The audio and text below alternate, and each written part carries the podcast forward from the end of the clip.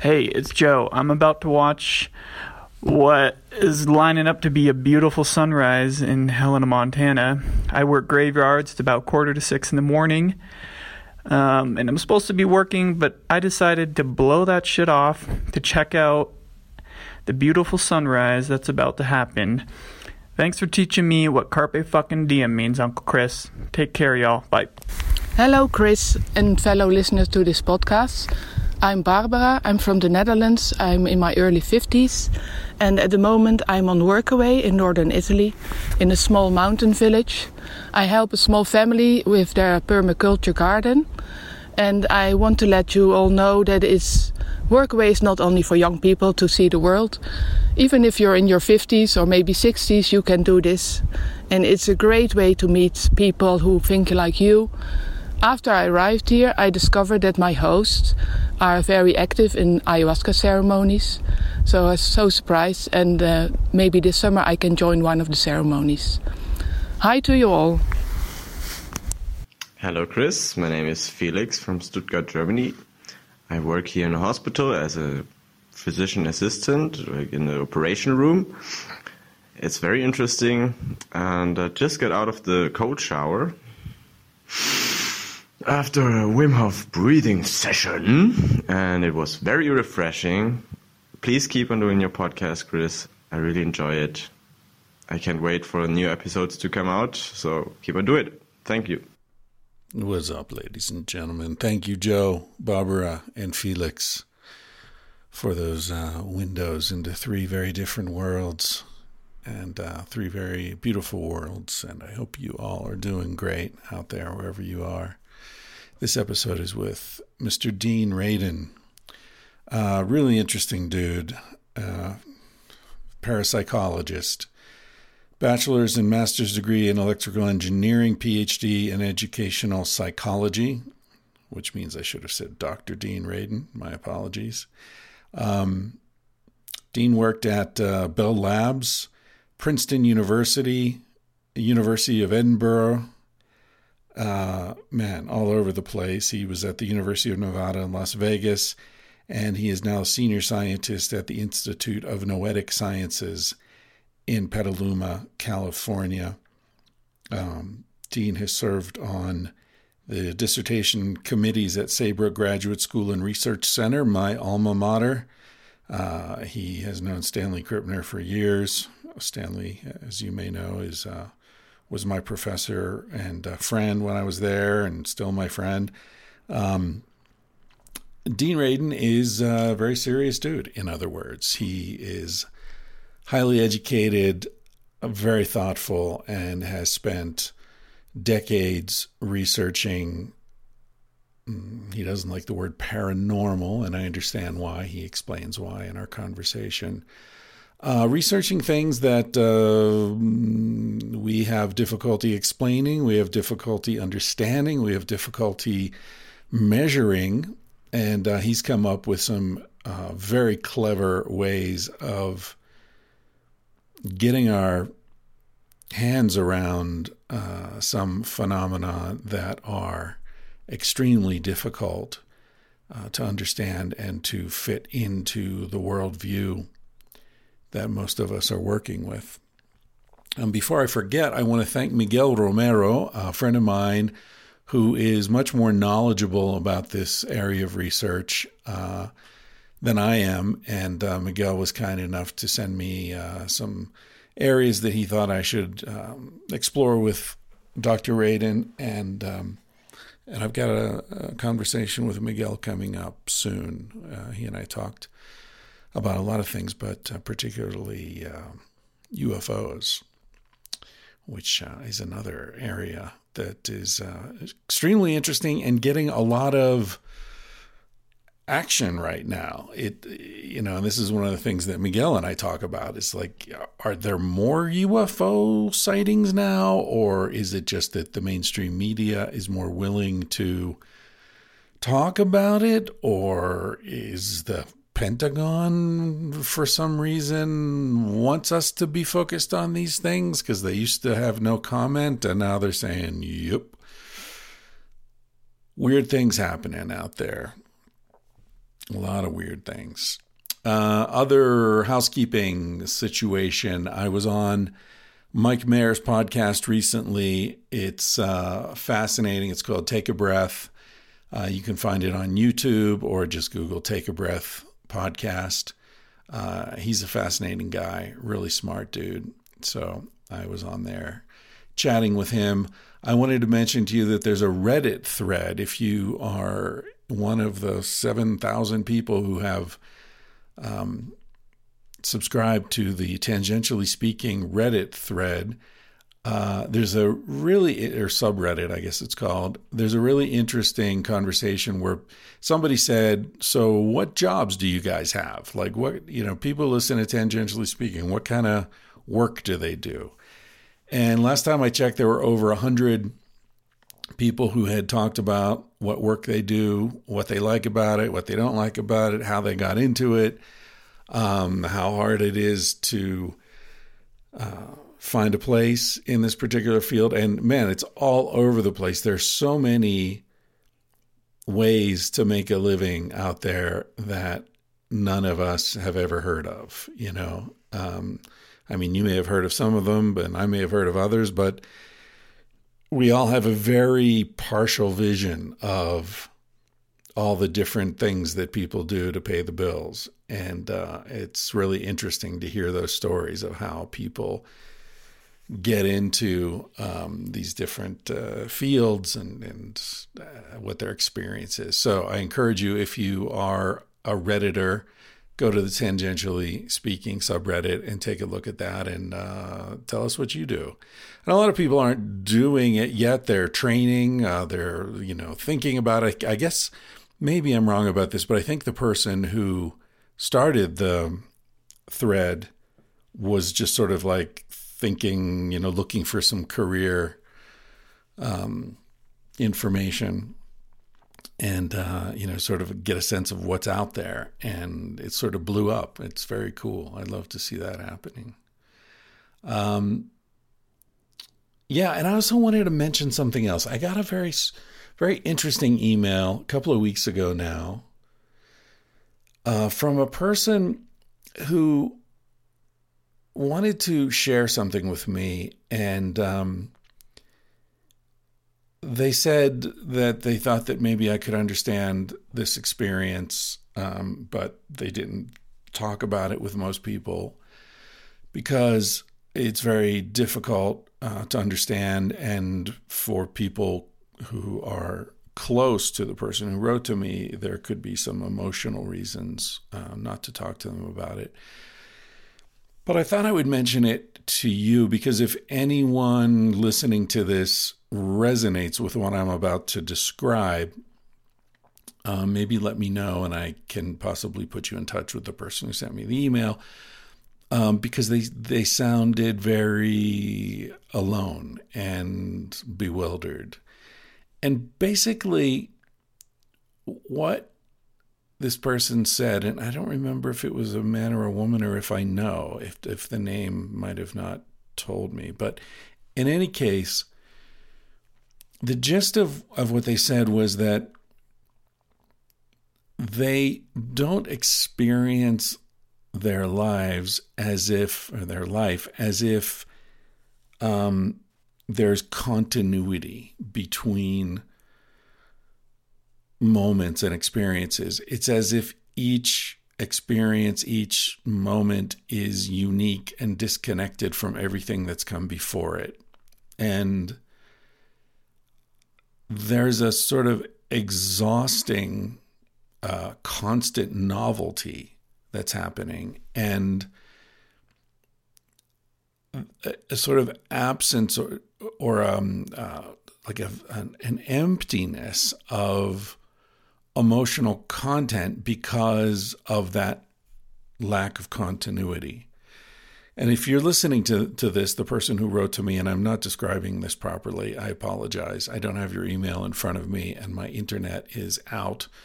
Um, so I, I can't even pull it up to look at it. Um, but this is what I remember of it. And, and they said that it's difficult to talk about with other people because it's as if they don't remember the person, like mother, sister, cousin, friend, next door neighbor. Each time they see them, it's like they're seeing them for the first time, and they don't. There's not like a, a continuity of emotional meaning and history and context. It's as if each experience is without context.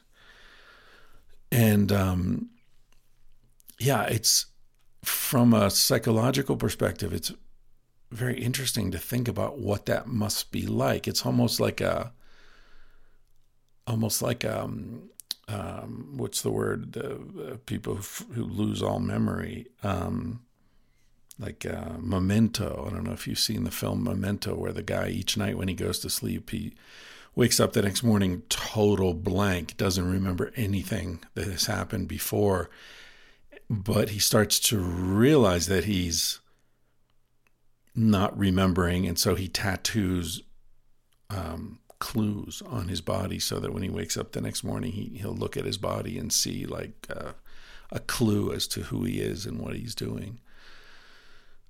Really fascinating to think about, like what are experiences removed from context you know, if you woke up each morning and met your partner for the first time, looked at her for the first time, um, what would that be like? I mean, there would be aspects of it that were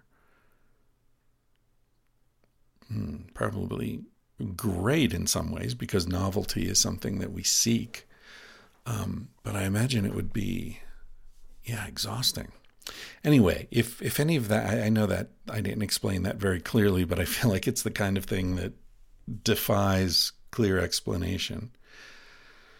But um, if that strikes a, a a resonant note in you, um, uh, maybe get in touch and, and maybe I can put you together with the person who wrote to me because it sounds like uh, I think he or she mentioned that they'd spoken to some therapists and whatever, and nobody really understood um, what was going on and how to help.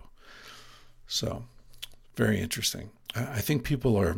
It's one of the reasons I, I loved Oliver Sacks's work so much. That you know he would he was a neuroscientist who was fascinated with people who had unique or or very unusual neurological configurations, and um, you know he's very compassionate and and fascinated in uh, how the mind is capable of configuring itself in so many bizarre, fascinating ways. Um, yeah, and uh, I think there's so much more going on than we have language for um, in in the minds of ourselves and, and everyone else. And that's uh, you know what this episode is about as well. Um, Dr. Radin has spent his lifetime looking at phenomena that um, don't fit into pre-existing categories, and for which it's very difficult to design a category because we're at the very beginning of understanding what is happening, much less how it happens or why it happens or how to measure it and categorize it. I was thinking, I think about this stuff a lot. I was watching this documentary the other night, um, one of these BBC documentaries with, uh, uh, what's his name, the old dude who goes around the world and talks about nature and uh, Sir Sir Richard Attenborough. Anyway, it's it was about um, color and ultraviolet spectrum in nature, and and um, they're talking about a butterfly and how this butterfly has these very bright spots on its wings, and um, even though these bright spots attract predators, um, they're favored by females so the males with the brightest spots uh, have the most mating opportunities. So these bright spots get passed on because the females are attracted to these bright spots. And you know, they have various scientists explaining this story, this narrative. And this one always gets to me because it's like, okay, that's the story. And it seems to explain things. But if you really think about it, what the fuck does it explain? Why are females attracted to bright spots? Right? Why? Um, you know, you look at it and you say, well, if having bright spots attracts predators, then that's not a, a sign of fitness. Why would a female want her offspring to be more vulnerable to predators? What's the payoff for her? Uh, and we see this in, in lots of different species where it's, you know, sexual selection, excuse me, drives these aesthetic um, considerations or, or aesthetic uh, evolutionary traits and, and flow in, in various species. And yet, no one really can explain, in most cases, why the female of a species is particularly attracted to, you know, this color, that color, this design, that design. Is there just some sort of aesthetic consideration that female butterflies and beetles and praying mantises and all these other things? Are they all just sort of like stroking their chins and saying, "Well, I like a man with a red tie. Oh, I like a man with a blue tie." Like, like what's going on? Why? Why?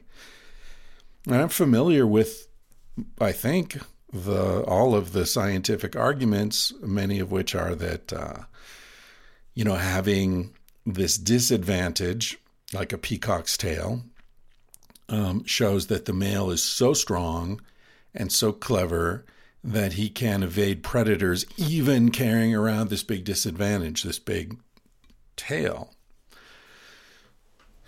Like, okay, I guess. I mean, this only makes sense if male survival beyond mating is not uh, mating like once is not um, valued because any male walking around with a big target on his back is much more likely to to get eaten. So it seems like a major disadvantage for the males, and like I said, a disadvantage for the male offspring of the female. So that doesn't really make sense. I, I, maybe I'm just dumb, but I feel like there are a lot of things where we tell stories as a way to explain things but the stories describe, they don't explain. You know? Uh, today or last night, a Chinese satellite out of control crashed through the atmosphere and landed in the Indian Ocean and didn't kill anybody. Good news. Why did it fall? Gravity. Right. And we and Newton, all the way back to Newton, explain how gravity works. We've got formulas, pretty precise how gravity works through space. Uh, but those are descriptions. Nobody, to my knowledge, has explained actually how gravity works. How does one object affect force on another object millions of miles away? How does it do that? There's no connection, there's no rope, there's no string, there's no there's no physical connection whatsoever and yet somehow across vast distance the moon reaches down and makes the ocean water move in tides because of gravity. So we've got a name for it, gravity. But how does it do that? I don't think anybody knows. But as long as we have a name for it, we don't really need to worry about it, do we? Strange shit. All right. I'm going to play you out with a song called Living in a Dream. Pretty obvious why I chose that song. And the song itself is very groovy and dreamy. I like it. The band is K Bong spelled like it sounds K Bong, living in a dream. Hope you enjoy this conversation with Dr. Dean Radin. Thank you for listening to the podcast. This episode is totally 100% commercial free.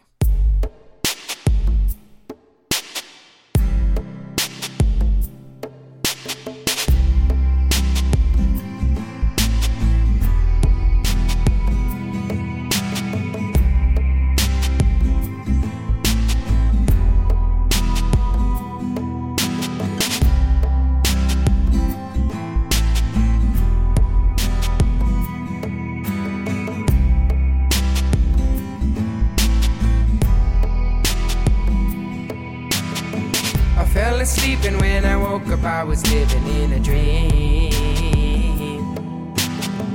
I heard a voice calling, but I could barely see. Could not distinguish this life from my reality. I reached out my hand to see what it would bring for me. Just like the night sky, stars shining bright sun, moon, set, rise, and they passing by. I can see the shadows of the trees swaying in the wind. Right branch from this tree, right down to the leaves, bark in the roots, foundation underneath. Cause our foundation, yeah, we started from the sea. But what if you could fly? What if you could swim? Choose your own path, bring it up from within. This is the calling of a lifetime. Now see the sign. The signs turn to blurs, the lights and the curves. Mesmerize my eyes, come embrace it for the next turn. What will we find in the universe? I fell asleep, and when I woke up, I was living in a dream. I heard a voice calling Could see. Could not distinguish this life from my reality. I reached out my hand to see what it would bring for me.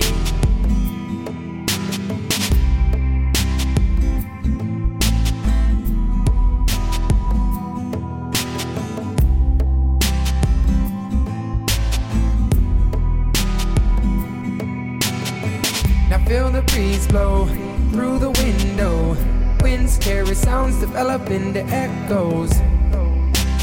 Traveling through the space of this temple. Look what we built with our hands, carved out from lands, created to be dwellings for us to lay our heads. Only time will tell and show us the evidence. But what if every star was a sign for someone below, help them to grow. Nurturing and furthering our souls so they can go. The world up above could be reflections of us, feeling and concealing all the past and paths we took. I think I'll slow down, take another look. I fell asleep, and when I woke up, I was living in a dream. I heard a voice calling, but I could barely see.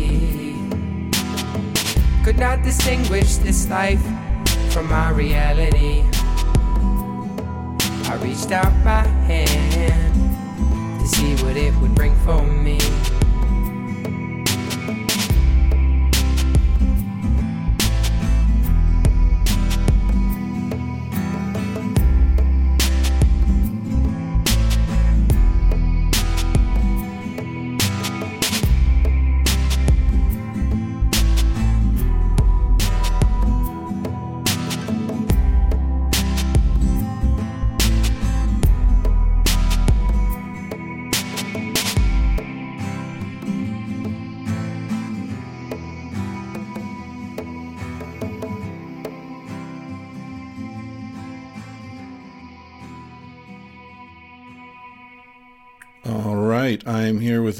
Radin, and I'm very happy that you agreed to do this, sir. This is uh, an honor for me. I've been hearing about you and reading about your research for years and years, um, as we discussed in uh, leading up to this.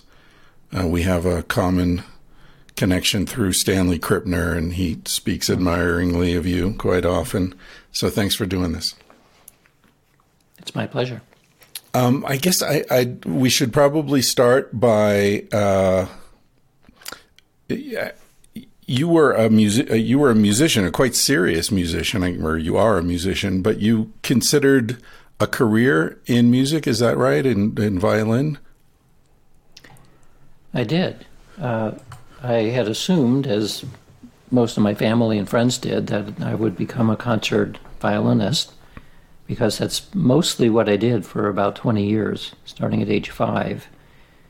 Uh, and I, I, learned over the course of that time that, uh, first of all, I asked friends who were in the music business, including uh, one who played in uh, on Broadway shows, and everyone uniformly said, if you can do anything other than music as a profession, then do that.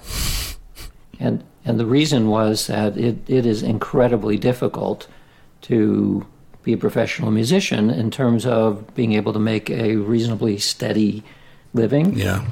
Uh, and so I took that to heart. And in addition, none of my violin teachers ever said that to, to especially to be a, a concert violinist where you're playing solo and traveling and all that, you need to be an athlete.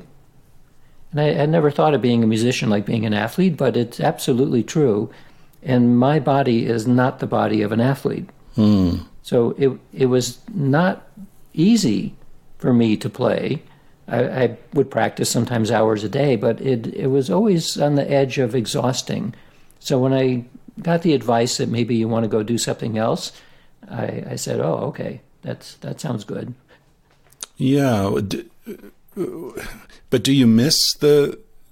I, I, mean, I guess where I'm going with this is is is there a connection between what you ended up doing uh, in terms of research into um, I, I, don't want to paranormal uh, parapsychological phenomenon is is that an accurate description of of what you've done in your career? Yes. Yeah. So do I miss playing music? Well, yeah, and and and what is the connection? Because I'm not a musician, but I I find music to be one of the great mysteries of life, um, and I love being immersed in the sort of incomprehensible um, nature of music. And so I wonder: is there a connection in you? Do you see some commonality between your musical talents and your your scientific talents? I would say so. Many of the scientists that I know uh, have either played music as children or continue to play as adults. So, and in particular, uh, I would say a higher percentage than you might think uh, turn out to be mathematicians. So there's there's definitely mathematics to music theory and I, I think it, uh, while it's of course an extremely different way of of being uh, in music than it is in mathematics, the relationships they're there, the resonances, there's something that it seems to attract uh, people on both sides. So I think for for me, the reason why it uh, did not seem, I mean, I would kind of sad to, to, to drop the music since I had spent so much time on it. But on, on my music stand for many years, at least 10 years, I had a little sign on the top that said, Learn to listen. And this is one of the things my, my teachers were always telling me that when you play a, a non fretted uh, stringed instrument, the uh, intonation is I- incredibly important. And so you have to listen to yourself all the time to make sure you're you're still on tune. But there's a side effect of that too. If you're practicing hours a day and you have a message in front of you that says learn to listen, then playing becomes a kind of meditation. It's like a moving meditation. And so even though I didn't think of it as meditation at the time, looking back on it, I was doing a kind of meditation for at least 10 years. And that, I think, sparked an interest then in, well, what else can the mind do? And this comes about because after you play an instrument for a number of years, the mechanics of playing it are not something that you're doing consciously. So I would find after practicing uh, an hour or two hours, sometimes four hours a day, that I could read a book while practicing. Hmm. Could read a book and watch TV while practicing. And, and this, of course, is not something that I would recommend, but after a while, as I said, the mechanics of doing it, even though it could be a very complicated piece, and you might need to uh, remember a 90 minute performance, it all becomes completely automatic. And so I had a lot of time to, to do uh, contemplation while doing all of that practice. Hmm. Do you think that someone like Bach, when he was writing his music, was he engaged in a paranormal practice? Someone like Bach or Mozart or Beethoven, who just seemed to be so far beyond even the range of, of talent. Um, is there something there that aligns with um, the paranormal? Well, possibly. We're talking about genius, and not just in method, in uh, in music, but in in other domains as well, in art and science and math and so on. And we have no idea of uh, how people can be geniuses. So there's a bit of a of a curiosity here in that uh, the whatever was going on in our world famous artists that we we now recognize as genius. There's no question that they were able to do what they did. Their their their acts have changed the course of history in some ways. And yet, if you look at uh, slightly other kinds of uh, equally mysterious phenomena like clairvoyance or telepathy, we don't necessarily immediately say, oh, okay, yeah, they were able to do that. Uh, the the reasons, of course, is that something like telepathy is a private experience, and it, it's not so easy to demonstrate like it would be in Mozart creating a, a symphony. Uh, but nevertheless, uh, when you, you try to drill down into how are they doing what they do, there's a mystery on both sides. And the question that you're asking is is the mystery connected in some way? I would say that it probably is. Uh, that's a guess because we don't really know. But if you look at what uh, famous musicians and artists have said, and also scientists, say, well, where did you get your inspiration to do this? And they describe it as it was it was always there. It just fell out of the sky. It showed up in my awareness, and I just wrote it down. Mm-hmm. Well, that's not that dissimilar from the way that psychics describe the information they're getting. They don't know where it comes from, it just shows up. And so this suggests that we may all have, at least some may have it in, to a better extent, but have the capacity to be able to access information that's somehow out there. And that, that's then the commonality. Right. So there's like a channeling happening. Right. Do you think that um, all people have an innate ability to do this uh, that maybe is diminished through education or just the more sort of verbal consciousness that we acquire as we age, or perhaps that has been diminished by civilization? Um, where do you stand on that? Do you, is this something that everyone has and we have lost most of us, or is it a very unusual phenomenon innately? I think we're talking about what amounts to a talent. And just like there's musical or sports talent, uh, everybody can play tennis, more or less, but not very many are going to end up at Wimbledon.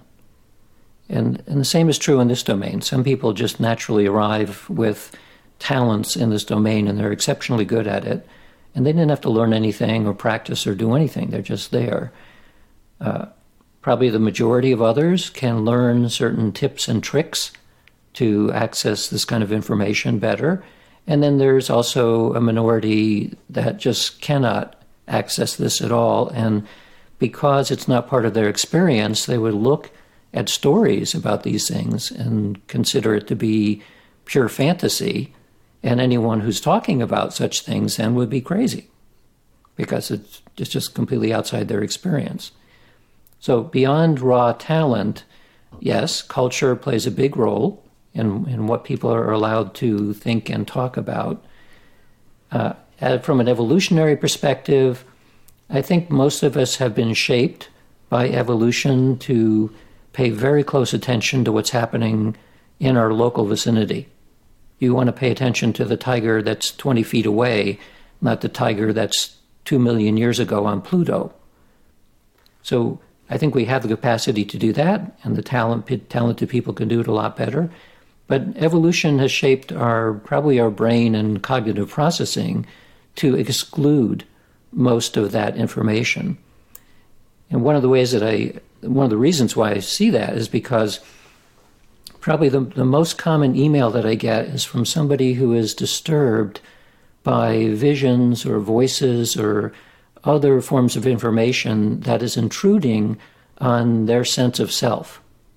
And so they think it, it, the experience feels like you're you're you're being inundated by the universe, and it's disturbing, and people want to stop it. So there's two ways of thinking about that. One is there's a psychiatric problem; they're neurologically com- compromised in some way.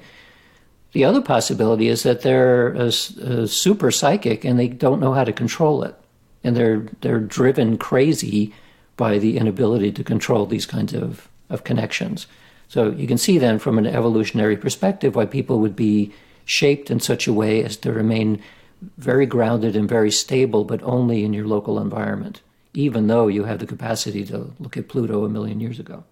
Do, do you think this sort of phenomenon that you're describing aligns with um, the shamanism, uh, sort of a, a, call to shamanize, as it's described by anthropologists?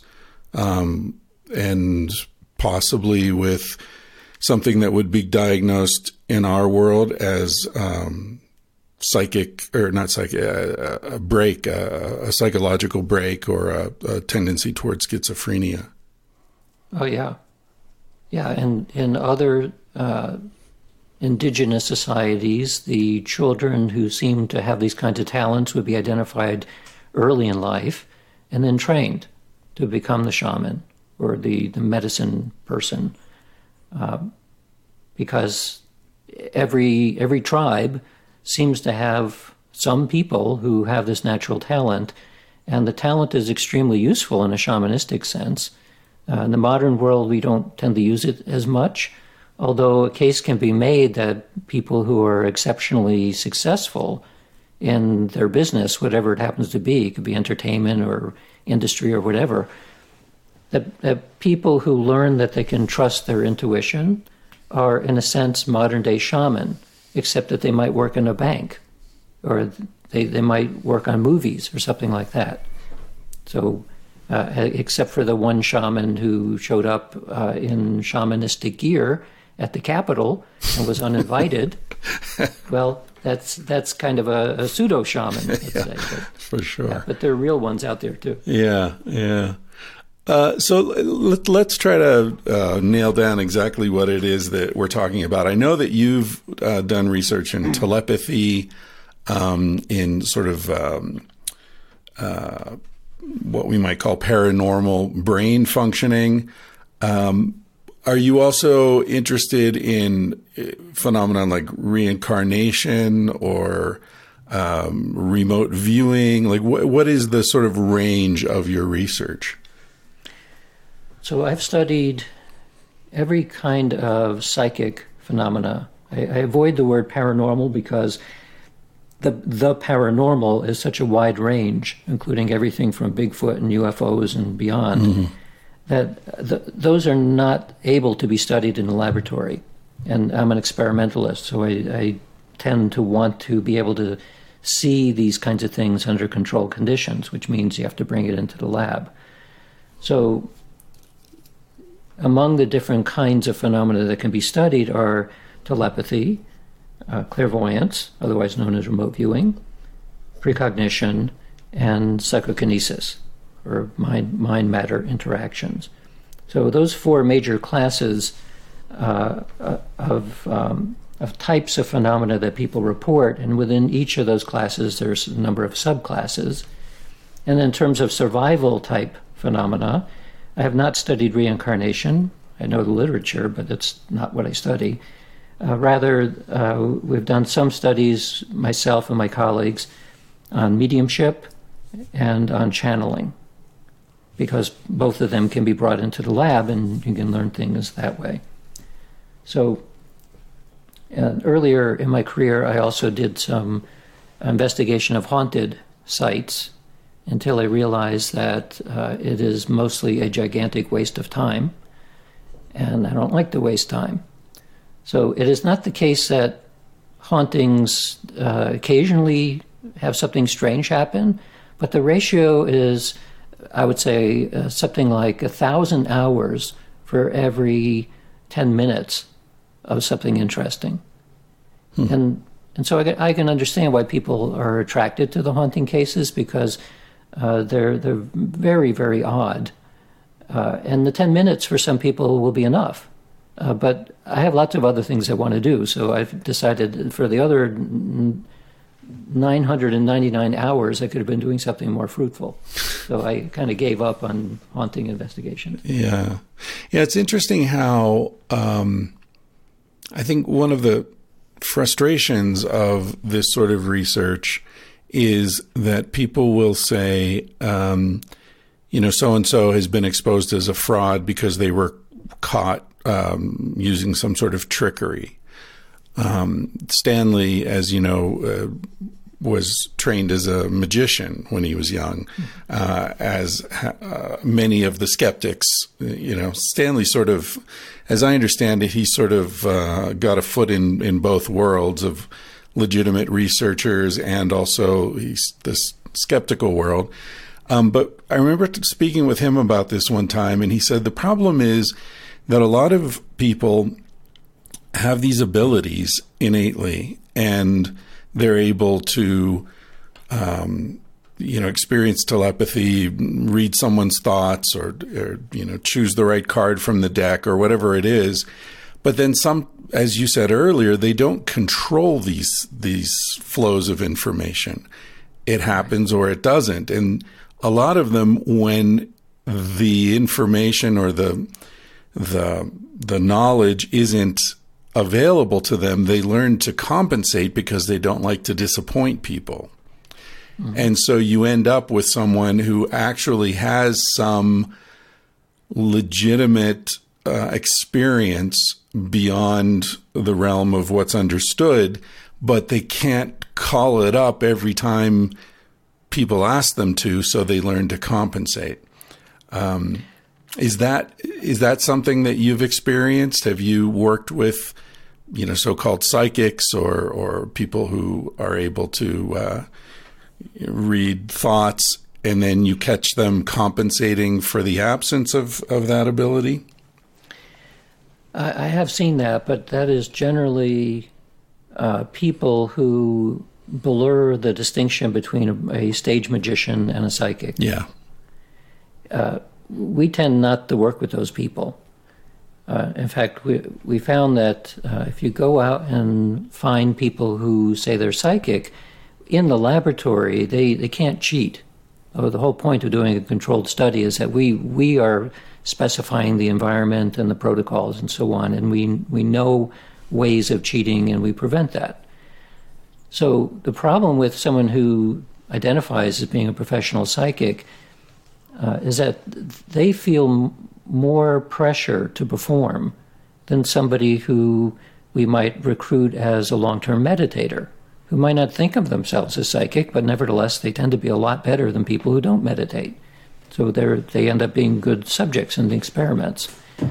Uh, and in the cases where we have worked with professional mediums, for example, these are people who are are so practiced at what they're doing uh, that even then they feel performance anxiety. So we spend a fair amount of time with them saying, just relax and just this is, we're recording everything, of course, but just be as relaxed as you can to do this. And we, whatever the results are, that's what they are. Like, don't worry about it. Yeah. So, so that's so. Uh, you mentioned about magicians. There are other well-known parapsychologists who are also magicians. Russell Targ was trained that way. Uh, Daryl Bem uh, was um, a member, still is a member of the Psychic Entertainers uh, Association, and Lloyd Auerbach and a few others. And while I haven't done performing magic, uh, I have a very large collection of books and gizmos and gadgets uh, that are used in magic. And I, the reason why I collected all of this stuff and still do uh, is because I, I, I need to know if somebody's cheating. And, and so knowing this huge array of different of, of ways of cheating uh, is, I figure, part of my job. It's I, I need to be at least as uh, adept at understanding how to do things like deception uh, as somebody else because that's what I'm looking at. As again, as I said, in the in our controlled experiments, it is exceptionally difficult for a magician to cheat, and we even bring in magicians occasionally to make sure that that's the case. Uh, so we know then that the dozen or so um, primary classes of experiments that are being run by us and by our colleagues around the world, it, it would be very, very difficult to cheat. I remember reading about, I think it, this was your work, um, where, if I remember correctly, there were images in a computer, um, half of which were soothing and half of which were alarming. Is this your work? And they flashed up randomly and you were measuring yes. physiological responses. Yeah. Am I describing yeah, this correctly? Uh huh. Yeah, this was. Th- this is a paradigm I call presentiment to distinguish it from precognition. Precognition is knowing something before it happens. Presentiment is feeling something before it happens. So, the story that uh, I, had been thinking about this for a long time as a way of getting around having to have people consciously uh, respond to a target.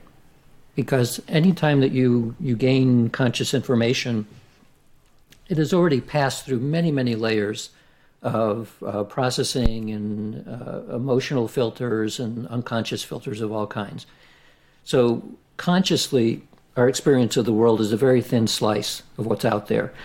And as best as we can tell, psychic information bubbles up from somewhere. We don't know where, but it, it is not present in your conscious awareness. It's usually bubbling just below that. So if you ask somebody to consciously do something and you get results, it's amazing. Uh, but if you're able to do it with physiological measures, uh, it's much, much easier both for the subject because they don't have to consciously do anything. And it's also easier, I think, in terms of detecting the kinds of effects that we want. So, th- this is the, one of the stories that gave rise to this notion of how to do the experiment. So, I worked with a guy who, who liked to go hunting with his buddies. So, they, of course, they, uh, they bring a whole bunch of guns out when they go hunting and uh, my friend had a, a, few guns, one of which was a um, a double actions um, six shot revolver. So in a double action, it means you you pull the trigger, it, it, rotates the cylinder, pulls back the hammer, and then the hammer hits the next the bullet in the next cylinder, all in one motion. And so, uh, for for safety's sake, he would keep the hammer over an empty chamber, just so it wouldn't actually get jostled or something. And then he took all the bullets out, cleaned the gun, and now he has five bullets to put back into a six uh, six chamber revolver. And he puts in one, two, three, four, five. And as he's holding the fifth bullet to put it in, he gets a really bad feeling. And he didn't know what it meant, but he felt something was wrong with that bullet, so he set it aside. So two weeks go by. Now he's out with his friends. They're, they spend all day hunting. He had not used his pistol. It was it was left uh, back at the cabin. So they all come back to the cabin. They start doing what hunters should not do, especially with guns around. They start drinking. A fight breaks out between two of his friends. Uh, one of them picks up his pistol, which was just laying there, and then points it point blank at the other guy he was arguing with. Well, my friend jumps up, intervenes by getting between the two, and is too late because the other one's already pulling the trigger. He sees the cylinder revolve, the hammer's pulled back, and then it, it hits the next chamber, which instead of going bang and blowing his head off, went click because that was where the fifth bullet was that he took out. So I asked him then, well, what do you mean that you felt something wrong with the bullet? He kept the bullet.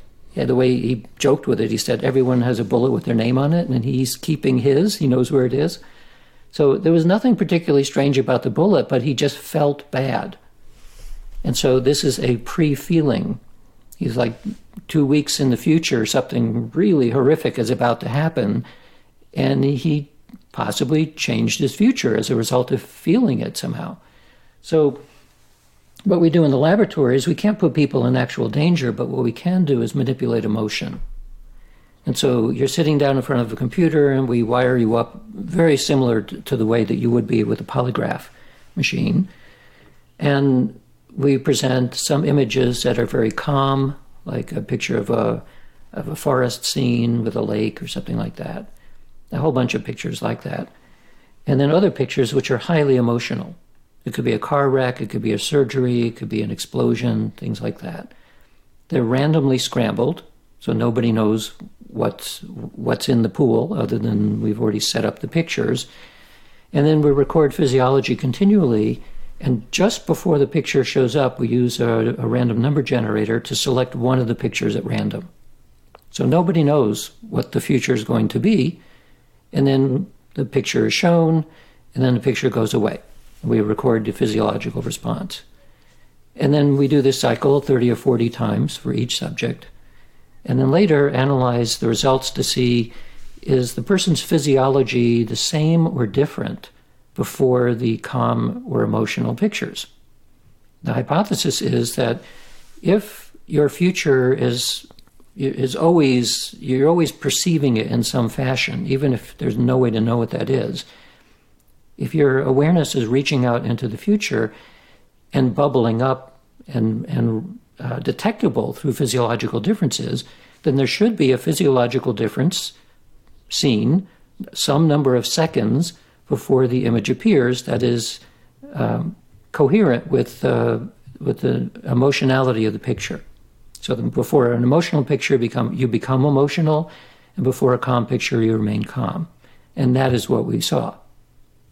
So I did the first experiment in 96. And uh, since then, there have been about 40 replications by a number of labs around the world. And overall, there's very little doubt that this is a real effect. That people do get unconscious information about their futures between around a half a second to about nine seconds in advance. Except for the hunter, where it was a couple of weeks in advance. Yes. Hmm. And that was a case where it's a good way of showing the difference between a laboratory study and what happens in real life. So, psychic phenomena in real life tend to be really big. Like, you, big, big things happen. People die, there are explosions, all kinds of stuff happens that, that seems to pull our attention in a way that you can't do in a laboratory study. Right. So all of the lab studies are, are weak phenomena because you know you can't do big things to people. But fortunately, it's under such tight control that we can gain very high confidence that an effect is real, even though it is not the sort of dramatic thing that, that happens in real life. So, what you're measuring is what? Heart rate, blood pressure, skin conductivity, that sort of thing? Yes, and pupil dilation and brain waves and anything that we can measure having to do with your physiological state. And is this something that you see across the board, or is it some people uh, experience these phenomena, these sort of pre-sentiment uh, reactions, and others don't? It, it, again, we're looking at talent. Some people respond much more reliably than others, but the size of the effects that we see in these experiments are roughly 10 times the size that we see in experiments requiring a conscious response. Mm. And that, that is across the board. So, so some people are exceptionally good at it, some people are not so good, but in general, the effect sizes are much, much bigger. Have you seen uh, correlation between people who have this type of ability and other characteristics of personality or race or age or male versus female or anything like that? Yeah, there's there's less known about that, but there are some studies suggesting that uh, the psychological trait called openness is correlated with performance in these kinds of tasks. So that we're we're using typically a, a personality inventory called the Big Five, five factors, uh, one of the factors is openness, the degree to which you're open to new experience. That usually shows up as a positive correlation mm. with, with performance.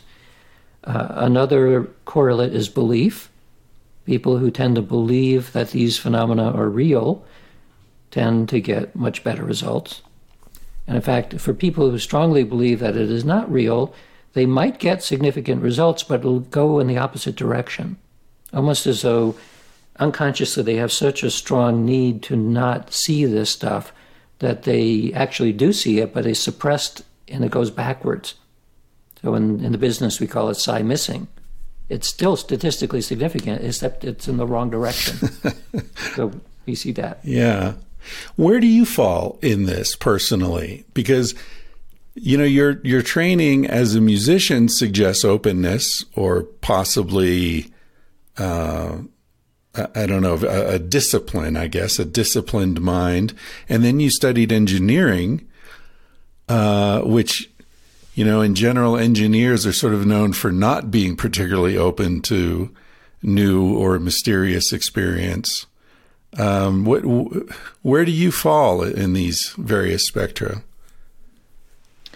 well, in, in terms of laboratory performance, they usually do pretty well. Uh, usually a lot better in tasks that involve mind matter interaction. Um, possibly because I've just been doing it for so long. I, I've learned, or maybe I'm talented. I don't. I don't know. But generally, I do well in those tasks. For other kinds of tasks like remote viewing, I, I don't do any better than the average person. So, um, in general, on perceptual tasks, I don't do as well as what might be called action type tasks. Mm. And by the way, and it is it's true that a lot of people think that scientists and engineers uh, would not experience these things, but I was suspicious about that, the common knowledge, because I know a lot of scientists and engineers are just f- fabulously interested in these things and even have some talent in case, some cases. So we did a survey a few years ago uh, where we hired a company to give us names of people who were willing to uh, participate in questionnaires. And also, th- those people had filled out demographics, so we knew their age and gender and so on, but we also knew their profession. So we were particularly interested in a subset of the general population, which are scientists and engineers. And the way that we made the uh, the survey was not asking about their beliefs in psychic phenomena, but about their experiences. And we described the experiences without using any sensitive psychic terms, just experiences like did you ever have the feeling of being stared at and looked and found that you were, those kinds of things. So we had 25 questions, and we asked uh, the general population and the subset of scientists and engineers, uh, have you ever had any of these 25 different experiences, any one of which would have been considered something like a psychic phenomenon.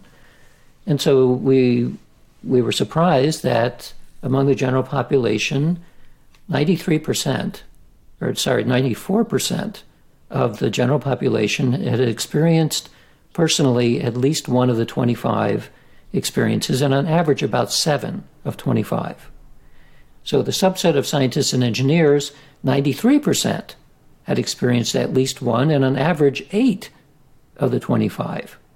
Hmm. So it's probably not the case. Like the stereotype is the super analytical scientist or engineer who's never, this never happens to them. That's just not true. It does happen.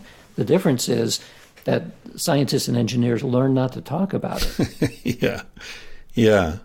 Yeah, it's it's interesting the the sort of there's an essay I forget the author's name, but it's called "The Myth of Mechanism," um, and I believe it was written by a physician, and he was very frustrated about the fact that um, a lot of contemporary research and and clinicians don't want to hear about um, medical techniques that work if you can't explain how they work. Um, oh yeah, you know, like mechanism of action is is like the most important thing in medical studies, and in fact, in, in almost every study, but in particular in medical studies, if you don't know the mechanism of action, uh, you're not going to go very far with whatever that happens to be. And and this is actually not even medicine. It is also true in science in general that you could have an observation of some very strange thing and even have it repeatable and have independent repeatability. And people still won't believe it until you can give an adequate explanation. And this is this is exactly what we see in, in doing psi research. Yeah. Right? We have really good evidence that telepathy actually does exist, multiple lines of repeatable evidence. And yet, if you ask a conservative mainstream physicist, what do you think of this? They'll say, well, that is impossible because we don't know any way that that could happen. but those are two totally different things, right? Whether it happens and how it happens are two completely yes. different questions. And when they're yes. conflated like this, it's nonsense. I, I, I don't understand. I you know, in the, this essay, The Myth of Mechanism, he talks about how no one really understood how aspirin uh, blocked pain until the 1970s. Mm-hmm. You know, and yet it was widely used. Anesthesia still isn't really understood. Um, yep. You know, in terms of, of the hard sciences, uh, no one's ever explained to me how gravity works. You, yeah, that's because nobody knows. exactly. So right? so we just accept these these phenomenon for which we do not understand the mechanism, and yet when someone like you comes along and says, "Here's a phenomenon for which we don't understand the mechanism," this is dismissed. It it doesn't make any sense. Yeah. Uh, we, we like to imagine that uh, science and scientists are completely rational, but of course, scientists are humans, and humans are never completely rational. So we're, we're dealing with uh, sociological pressures and uh, pressures of how, how do how does the what kind of behavior do you need to display in order to fit in with the status quo so that you can live comfortably in the academic world and so on. Yeah. You mentioned earlier um, a couple of components that seem to um, maybe contribute to or at least be correlated with uh, um, psychic ability, uh, one of which was openness. Um, and uh, and what was, I forget what the other one was that you mentioned. Um, belief. Sorry. Belief. A belief, right, right. And I know psychic ability tends to be uh, hereditary as well. It, it, seems to have some sort of genetic component. Um, I wonder, you know, openness and belief are both culturally um, determined to some extent. Some cultures are more open to these sorts of things than others and, and believe them to be true. Um, I wonder whether there is research showing any sort of correlation between the use of psychedelics and um, I mean, in my own personal experience, I found that the use of psychedelics has certainly nourished whatever sense of openness I may have had pre-existing. Mm-hmm. Um, I, do you know? Is there any research in this? The there's very little overlap.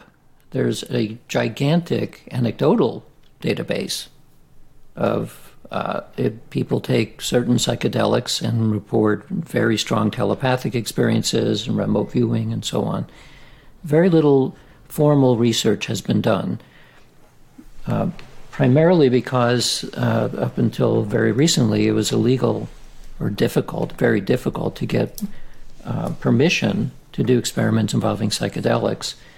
And whenever you're dealing with controversial topics, uh, it's usually not a good idea to mix the topics together because it's a little like creating a binary bomb. Yeah. Like each component is kind of dangerous, but you put them together, it's just completely explosive. And so we, for years at, at the Institute of Noetic Sciences, where I work, we we know that all these stories about psychedelics and how it seems to enhance certain uh, capabilities so there's two issues then. Well, first of all, we don't want to be known as the place that are doing drug trials because we don't want to do that. Uh, and the other thing is that when somebody is in the midst of some kind of uh, intoxication, whatever it happens to be, they generally don't want to participate in experiments. Their experience is so overwhelming and so different that the idea of doing an experiment is laughable. So we have to devise experiments where they don't or they're not asked to do anything. And so this is where physiological experiments can come into play. And so we, we have discussed with some of the more prominent groups out there who are doing research with psilocybin on uh, could we do an experiment where we wire somebody up to look at their physiology and do various kinds of mild stimuli? We're not going to present highly emotional pictures, but we can do experiments where we show something like a, a, a little pinpoint of light that just shows up every so often, or a little beeping sound. And we that's the approach that we took with uh, highly advanced meditators. So you, whenever you're dealing with somebody who's in some kind of uh, an altered state, you have to be very careful not to push them too much. So we asked the meditators; these all had a, a average of 20 years of daily practice in a non-dual form of meditation, like uh, Dzogchen. So uh, we said if if you were wearing glasses that occasionally would would flash a little light in it, do you think you can maintain the meditative state? Yes. And if you were earring had earbuds and heard a little beep every so often, would would you be able to maintain the state? Yes. So we selected eight of these meditators all of whom had also said that they, during meditation, would regularly experience feelings of spaciousness, meaning that their sense of space would expand, and also timelessness, that their sense of time would, would sort of spread out. So we figured, okay, this is the timelessness part would be a way to see are, is, are they ontologically actually spread out in time? Well, if we do a light flash and their brain shows an effect before the light flash shows up, then that would support their claim that they're spread out somehow. So we did that experiment, and sure enough, we found that in the meditators, uh, about a second and a half before the stimulus, we saw an effect, a significant change in their brain activity. And in controls, the eight controls are people who never meditated before, we saw nothing. We saw no difference. So I strongly suspect that uh, when it becomes easier and easier to eventually do studies involving psychedelics, that we will be able to confirm that some of those experiences are correct. That they, people feel spread out in space and time, and that's in fact probably what's happening. Do you know of any research that uh, incorporates uh, float tanks into this sort of re- investigation? I, I, only know of one that used a flotation tank. Yeah. Um, I, I believe it was a telepathy experiment. And I, if I remember correctly, I think the results were about the same as you get if somebody was not in a flotation tank. Hmm. So it wasn't significantly better. Right. But you, before this, you mentioned about genetics. So it's quite true that any form of performance or behavior is both partially nature and partially nurture. So the nurture part is your culture and how you're brought up and all that, but the nature part is genetics. And it is true that the folklore in every culture in the world and throughout history is that some people and some families just seem to have the skill. They have the shining, they have the, the second sight, whatever it's called. So we did a study that was just published about two weeks ago, uh, looking uh, using modern genetic methods to get the full genomes of people who we vetted as being psychic from psychic families, and then compared them to match controls, gender, age, and race controls. And we did find a difference. We found a, difference on a, a gene uh, on chromosome 7 that we saw in the psychics that you did not see in the controls. So, this is the first study of its kind where we, we're using DNA sequencing and get the entire genome, and then there's all kinds of different analytical techniques that you can use. But besides simply finding that there was a sequence, which was different, uh, one of our co authors was a sociogeneticist. These are people who look at how uh, whole cultures, the genetics of whole cultures, how they change over time and historical time. And what he found was a correlation between the, the genetic sequence that we found and the cultural, um, historical cultural group which is labeled Christianity. So you think of uh, Holy Roman Empire plus or minus a country or two, and Christianity is pretty strong there, has been that way for quite a long time. And think of uh, probably over a hundred years of um, the Inquisition burning witches. So, would that kind of behavior is a is a kind of reverse genet- eugenics experiment? It is getting rid of people who have a certain characteristics. So some of them were obviously just innocent people caught up in the in the, the craziness of it, but some of them probably were talented and unfortunately demonstrated that talent to others and caught the attention of the Inquisition, and that was bad. But what, what it would do, if, if all of that was correct, that they were basically doing a, a large scale genetics experiment within historical Christianity by getting rid of people who had these abilities, then their genetics would be different. And that's what we found. We found a suppression of this particular genetic sequence in areas of the world that we could be considered uh, uh, Christianity central.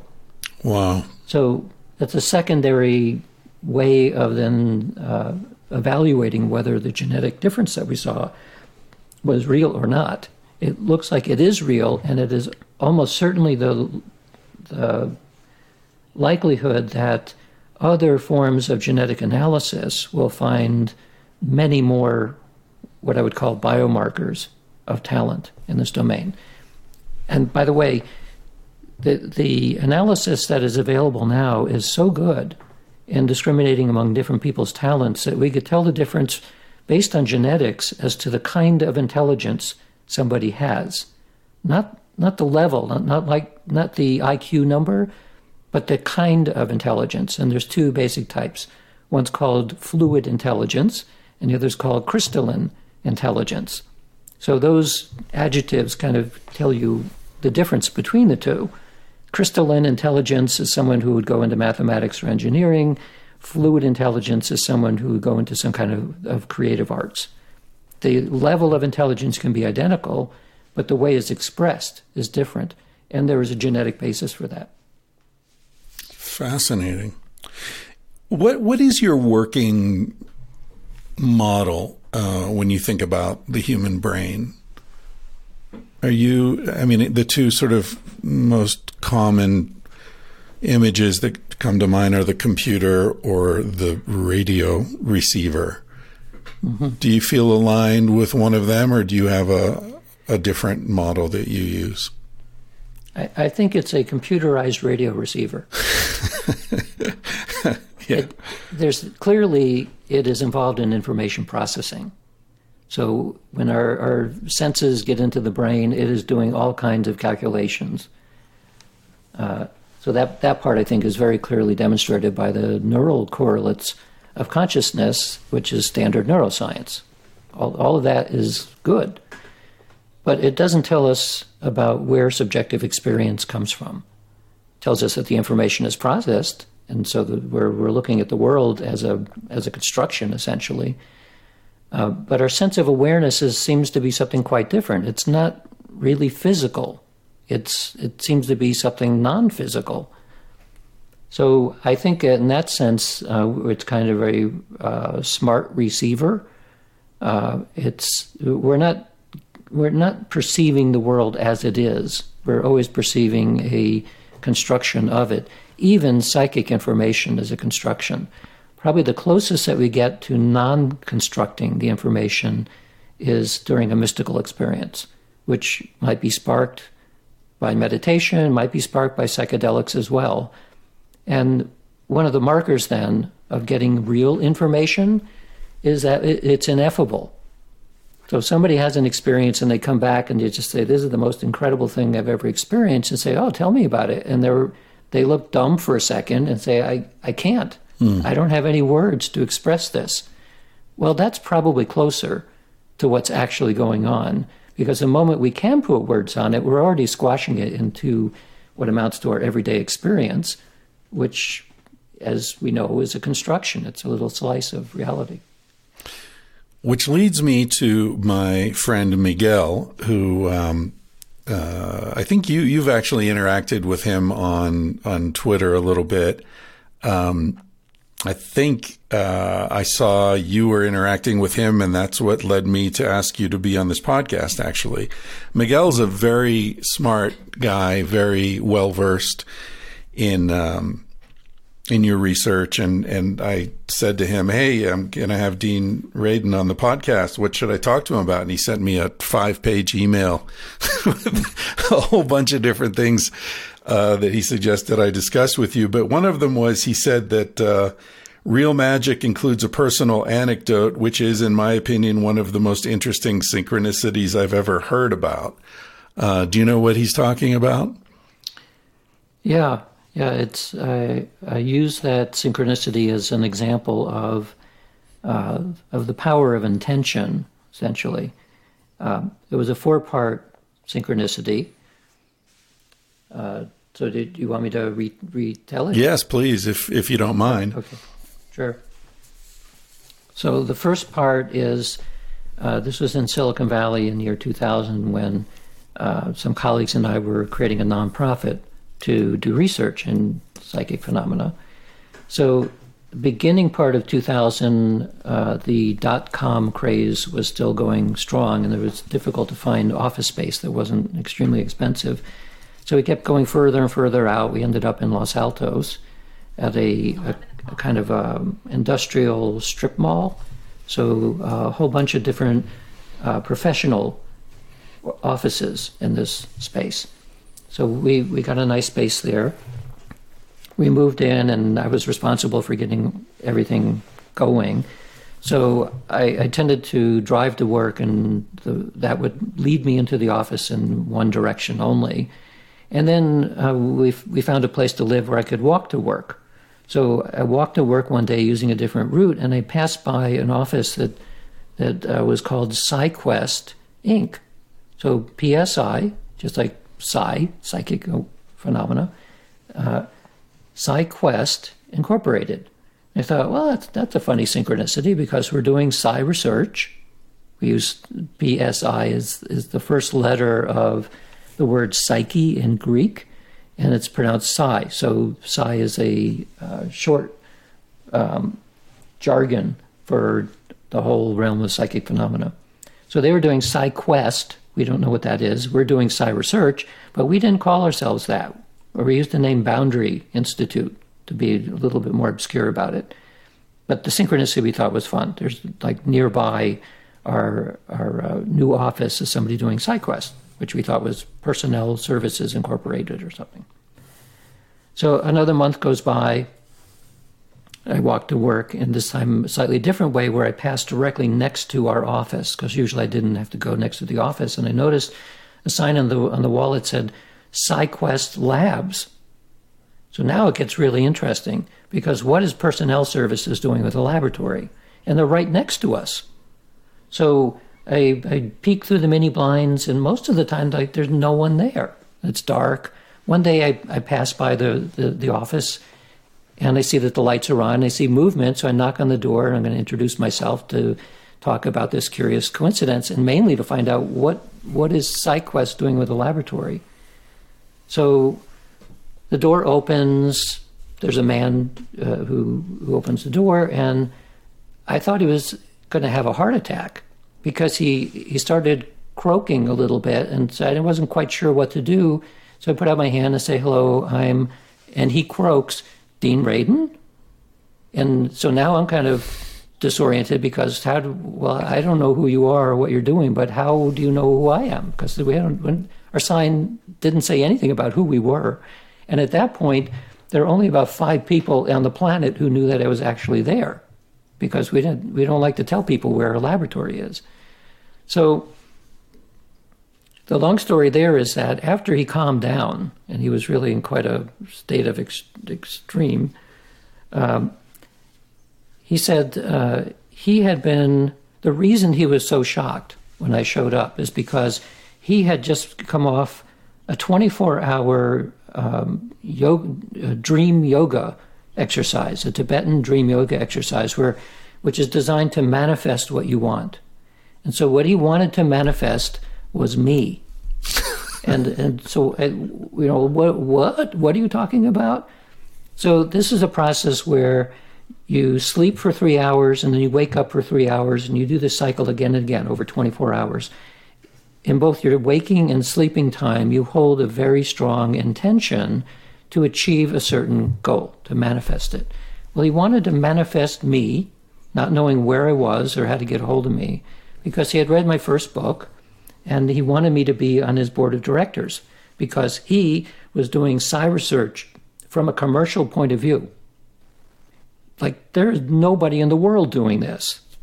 Wow. And yet he was an Apple employee who cashed out and did what he always wanted to do, which was to create a business looking into psychic phenomena to create some kind of technology. So he wanted to find me. And he opened the door, and there I am. You can you can see why why shocked how he was so shocked he couldn't even speak. And when he told me this, I felt very disoriented because I think I have free will. Yeah, and yet, exactly. Apparently, I don't have. It's not as free as I think it is because he made me show up. So yeah, we so we, was, we never know when we're being.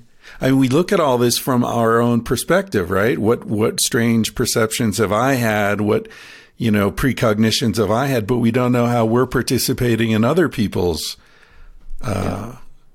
perceptions. So, yeah. So what I told you is the second of the four synchronicities. Oh, just there's more. So the, the third synchronicity then is after he calms down, he says, "You want to see my lab?" Because we're now comparing notes. We're both we both have labs that we're developing. Well, on our side, on the other side of the wall, I'm in my office drawing what I want to have in our lab on our whiteboard. We don't have any equipment yet, but I'm just drawing pictures of what I'd like to have. So, what I'd like to have is um, a pretty large shielded room, electromagnetically shielded room. Uh, typically, it's around eight feet cubed with uh, double steel walls. That's the kind of, of, shielded room that we generally get. Uh, with a special kind of uh, called uh, leather covered reclining chair called a zero G chair where you, you lie completely fat, flat and your knees are kind of up so it feels like you're floating. And then a whole bunch of physiological equipment. So that, that's what I was drawing on my board. So he says, You want to see my lab? Yeah.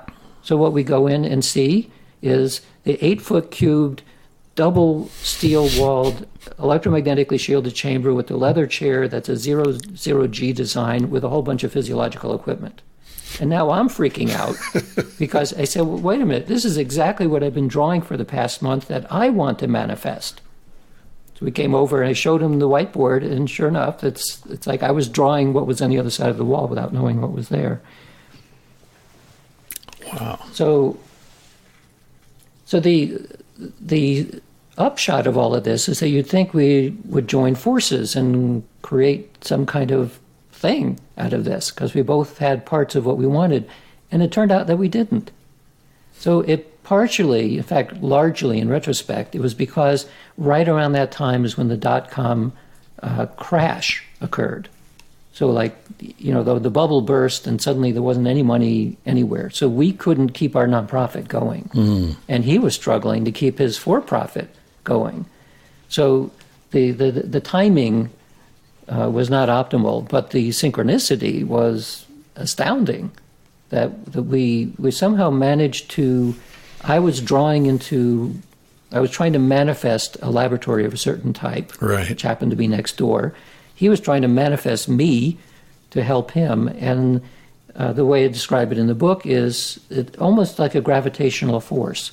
Yeah. We're you know, we pulled each other into the same orbit in, in an unusual way. We were both pulling so hard that we pulled ourselves right together, literally right next door to each other. I like the fact that the story doesn't end the way it seems it's going to. Um, yeah, you know, it, like we, it, uh, we we didn't we didn't the part of the manifestation was not we, like we didn't think of that part. Right. Right. right. We thought of like the beginning part, but we didn't think of the end. So okay, well, it didn't happen. Which which leads me to something I've I've always been this nagging question I've always had. Um, I I'll tell a similar kind of story. I met a woman in Alaska in 1983. Um, she was a friend of a friend. I I didn't know her well. We just sort of you know would say hello when we passed each other. And then three years later, I was in New York City, sitting in a restaurant in the, on the Lower East Side, uh, and she walked past my table, and I said, "Oh, hey, you! I remember in Alaska." Like, "Oh yeah, yeah, okay, great." Three years later, I was in Bangkok walking down an alley, a back alley, looking for a friend's guest house, and there she was again, just her and me on the street. Mm-hmm. And I thought, this is incredible. We keep running into each other all over the planet. And, you know, similar to your story, it's like if we had fallen in love and, and you know, got married and had children, that would be mm-hmm. the most amazing story ever. But we didn't. we, we just said hello. Hey, crazy to see you again. And we kept walking. And what it makes me think is, things like that happen and we remember them, these strange synchronicities. How many almost happen? How many times has someone that I know walked down the same street as me, but five minutes before I did, or one block over? Mm-hmm. Statistically, given the number of times that these things happen in our lives, they must almost happen um, much, much more frequently. Does that make sense? Right. It does, yeah. And so this this is one of the ways that, uh, from a skeptical perspective, especially when talking about synchronicities, you can say this is simply a matter of probabilities. That there's each person has, say, a thousand things happen to them during the day, and multiply that by eight billion, and multiply that by the length of time, and you have an enormously rich interacting probabilistic uh, mix where all kinds of strange things will happen. So the fact that it happens, you're right. You remember that you're just startled by this thing. So this is a way of explaining away synchronicities. So this is exactly why, and it, and it basically becomes an anecdote, right? This, the, the story I told you wasn't planned or synchronicity. It, it happened. Hmm. It's a thing. So the, the next stage, though, is to say, well, was that really meaningful? Was there some kind of manifestation or telepathy or something happening? The only way you really know for sure is to bring it into the lab under controlled conditions so that you know what the probabilities are. And then you do an experiment and you can judge, well, this, the, this is in alignment with chance or this is not in alignment with chance. So, all of the evidence that I pay very close attention to are the laboratory studies where we know that the results are way, way beyond chance. And so that provides a um, plausibility case that at least in some cases where amazing synchronicities happen, they may not have been just chance. But we can't know in those cases. We only know that in principle it right. might not have been chance. Right. Now, what if we remove the human mind from this? Are there still phenomenon, phenomena that um, that provide evidence of some sort of uh, correlation that isn't based upon perception. What I'm thinking of is the research with random number generators um, that seem to show that the numbers form patterns before major global events. Uh, have you done any of this research, or, or, are you familiar with what I'm talking about? Yeah, yeah, this the Global Consciousness Project. Yeah, so uh, that was started by Roger Nelson uh, when he was at Princeton. And I worked at Princeton. I knew Roger from those days. And so I, I was an analyst on the Global Consciousness Project from almost from the beginning. Um, the formal study was based on 500 world events, things like 9 11 and earthquakes and things like that. And the, the assumption was that uh, if there is if consciousness is has some kind of force-like ability to organize the world, some kind of a negentropic influence, something like that. Then, and you have an instance where millions of minds are all become very coherent and paying attention to typically to the news media reporting something live, that maybe something in the world changes, that the mental coherence is reflected by physical coherence. And this is part of a, an assumption that mind and matter are like two sides of the same coin, that they're not quite the same, but they're very tightly correlated with each other, which is why in neuroscience you can see neural correlates of consciousness. There's a strong correlation, but it doesn't necessarily mean it's causal. Well, in the same token, maybe this happens in the, in the scale of the world, that coherent consciousness is reflected in coherent physicality. So the physical objects that we use to do that measurement are the random number generators, and we can see coherence arise in the generators through the use of pretty simple statistics. And so when something like 9 11 happens, and you can predict that perhaps a billion people are paying attention to it, uh, their prediction would be that the amount of, of randomness that these generators are producing would decrease. It would become more patterned, more coherent.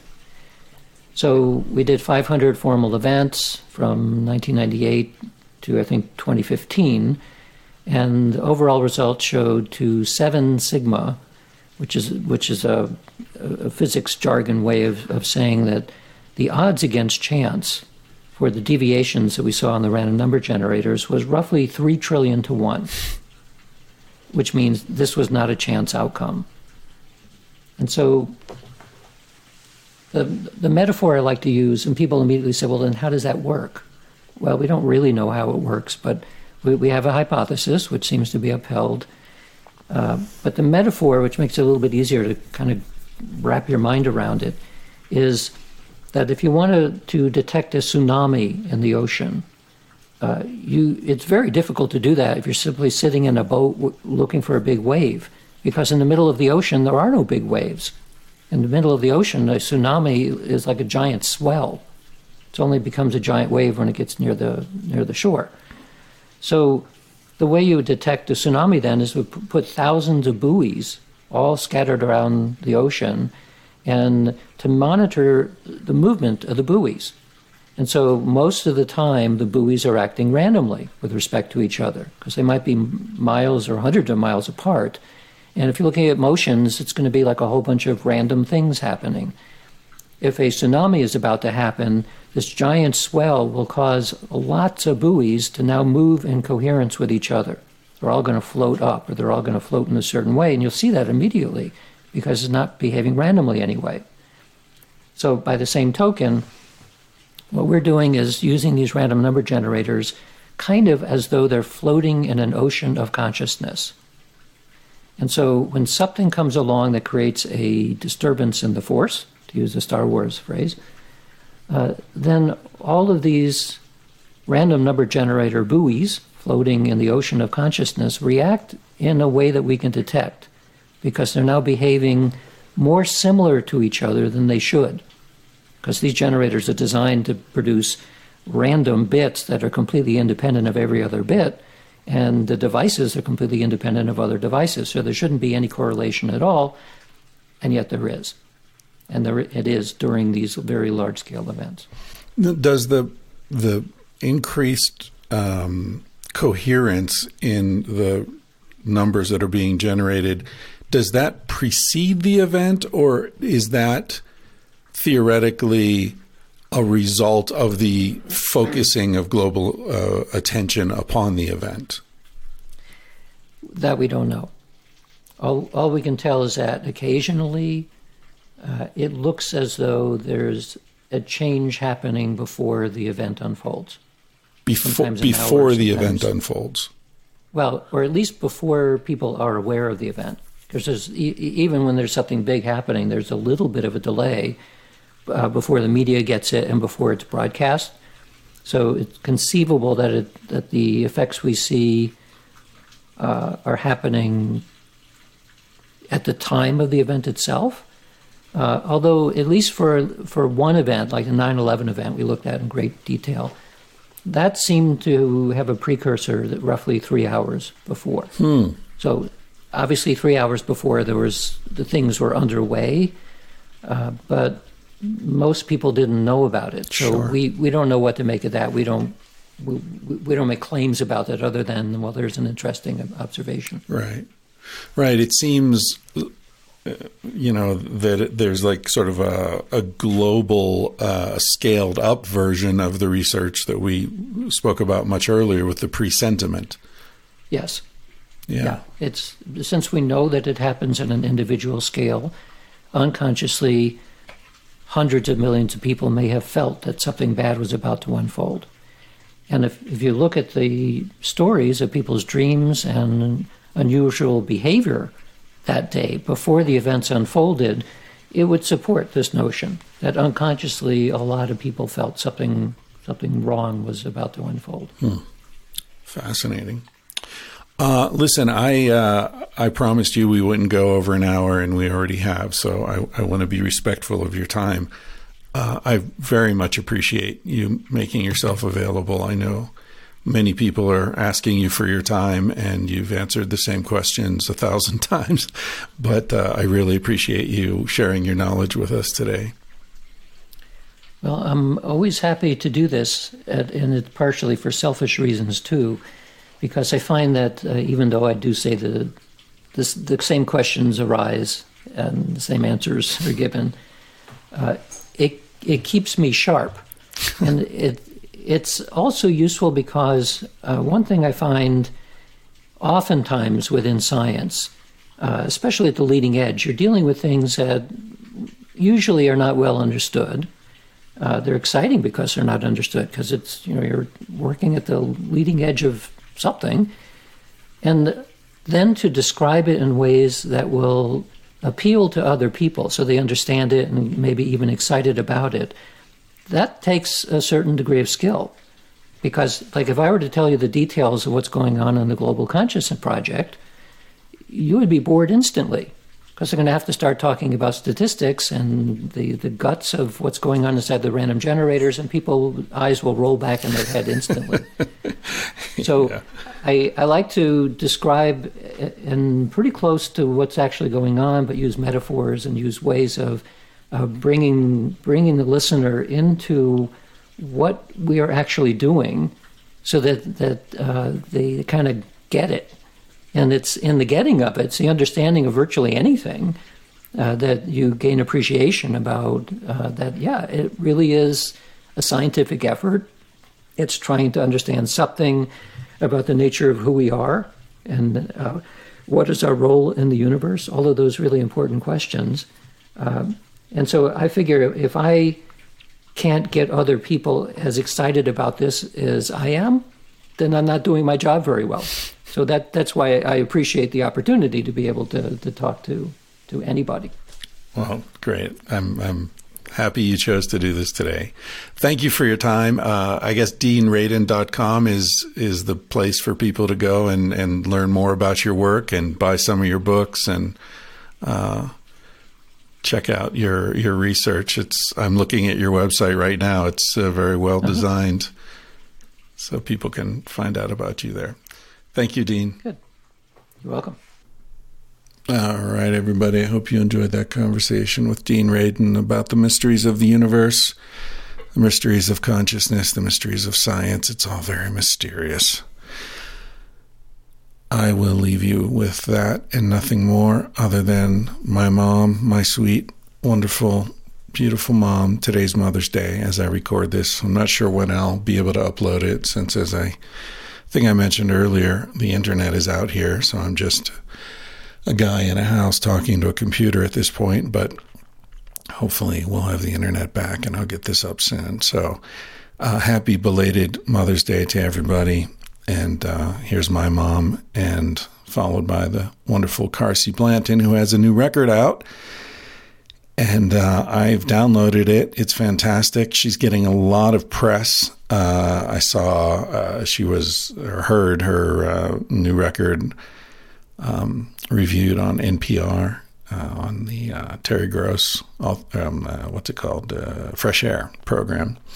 Uh, fantastic. I'm really happy to see Carsie getting some of the attention she deserves, and uh, hope she becomes mega famous and, um, you know, develops a cocaine habit and starts banging all her groupies and just you know goes full rock star on us. Go ahead, Carsie. Why not? If anyone can do it, you can. Uh, I'll play something from her new record, hopefully in the next episode when I get that damn internet back. All right. Thanks for listening. Here's my mom and Carsie Blanton. I hope everybody's doing great out there. Bye. Okay, mom. Uh, tell people what they can order from the garage. Okay, in our cottage garage, we have lots and lots of t shirts. Sex at Dawn, Civilized to Death, Vanthropology, Tangentially Speaking, Paleo Modern, and Talking Out of My Ass. she didn't like saying that last one. Then we now have some new things added. We've got beer cozies or koozies or whatever they're called. Oh, civilized to death design. They're all civilized That's right. to death. We have stickers and car decals, right? Yes. Okay, there you have it. That's Julie, my mom. He said, Baby, what's a big deal? Feel what you wanna feel. Say what you wanna say. You're gonna die one day. For example, I could kiss you just because I want to. What's the difference if you turn away? I'm gonna die one day. Why do you waste your time thinking about your reputation? Trying to meet an expectation, wondering what they're gonna say. When everyone you've ever known is headed for a headstone,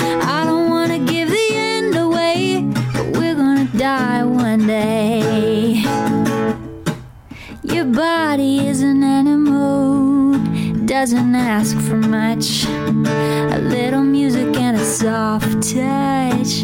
Why don't you let it out to play? Your heart is in a bird cage, singing in your chest. You wanna shut it up, but give it a rest. You're gonna die one day.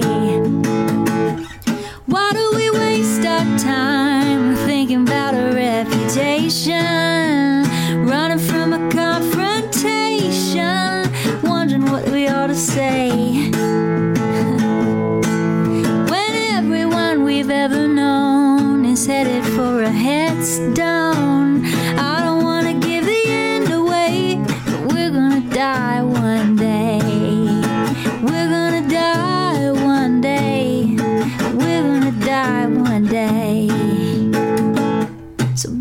What's a big deal if you wanna be free? say what you wanna feel.